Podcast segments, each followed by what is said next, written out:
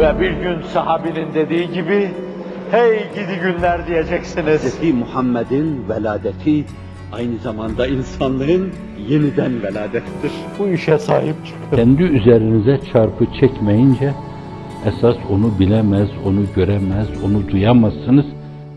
Ha neden bunlar oluyor bize? Neden parmaklar kırılıyor? Neden insanlar kötürüm haline getiriliyor? Neden anneler evlatlarından ayrıştırılıyor? Neden toplum birbirinin düşmanı haline getiriliyor? Neden aileler bölünüyor? Neden, neden, neden, neden? Yüz tane, iki yüz tane, üç yüz tane dahiye diyeceğimiz, musibet diyeceğimiz şey neden bunlar oluyor acaba? Şimdiye kadar bu olan şeyler bir, Enbiya-i İzam içinde hep ola gelmiş, hiç kimse bunlardan azat kalmamıştır. Daha doğrusu azade olmamıştır.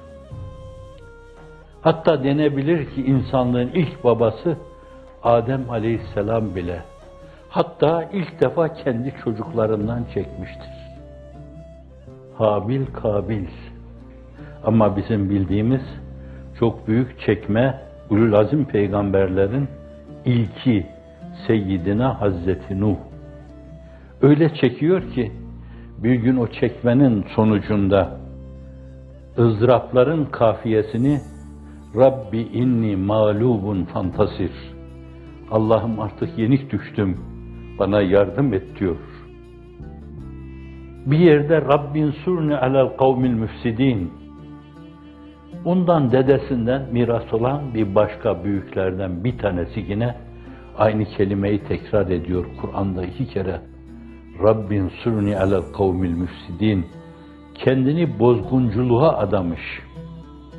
Müfsit, yıkan, tahrip eden, 40 seneden, 50 seneden beri yapılan şeyleri yıkmayı vazife edinen, 100 seneden beri yapılan şeyleri yıkmayı kendisine vazife ve misyon edinen, üç asırdan beri ihmal edile gelen şeyleri tamir eden insanların tamirlerini yıkmayı vazife sayan bozguncular ve çoğu itibariyle Kur'an-ı Kerim münafıkları anlatırken kayda değer bir mevzu ayrıca yazılabilir, irticalinin esnekliğine emanet etmek suretiyle meselenin kadrine, kıymetine dokunulmadan kendi nezaheti, nezaketi içinde ele alınabilir.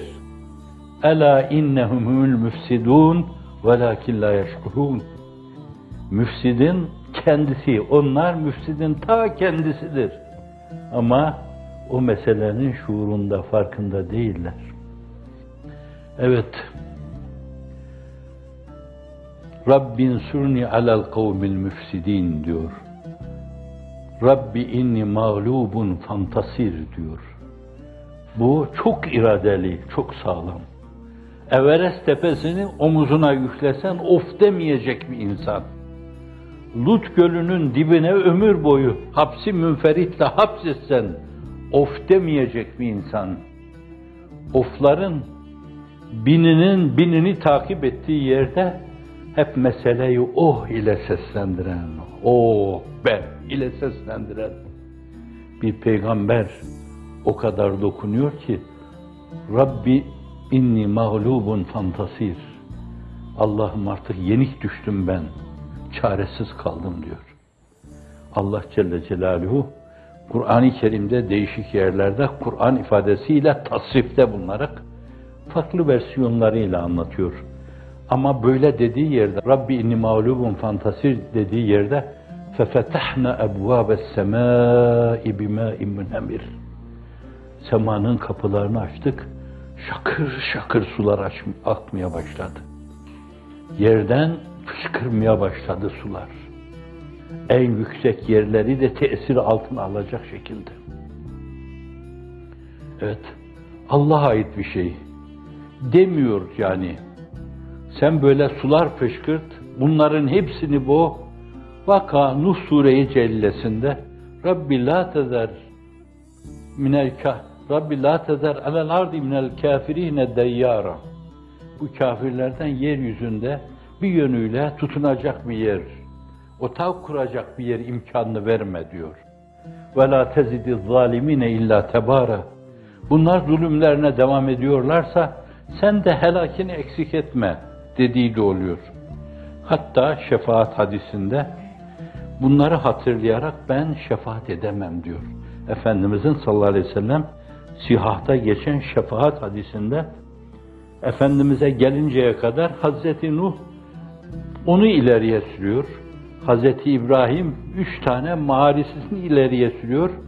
Hazreti Musa başka bir şeyini ileriye sürüyor. Başkası başka şeyi.